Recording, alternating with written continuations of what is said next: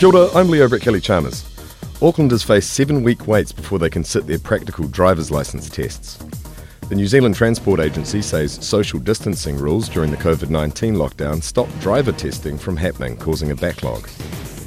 City leaders could start thrashing out the future of the Captain Hamilton statue within days.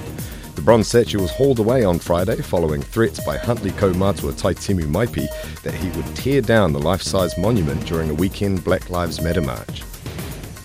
The German prosecutor believes Madeleine McCann died soon after she was allegedly kidnapped by Christian Bruckner. Speaking with the UK newspaper The Times, prosecutor Hans Christian Wolters said his belief is Bruckner relatively quickly killed Madeleine not long after abducting her. Matt Lucas and David Walliams have apologised for playing characters of different ethnic backgrounds in their sketch show Little Britain. The series used blackface makeup in some sketches, and earlier this week it was removed from BBC iPlayer, Netflix, BritBox after objections resurfaced.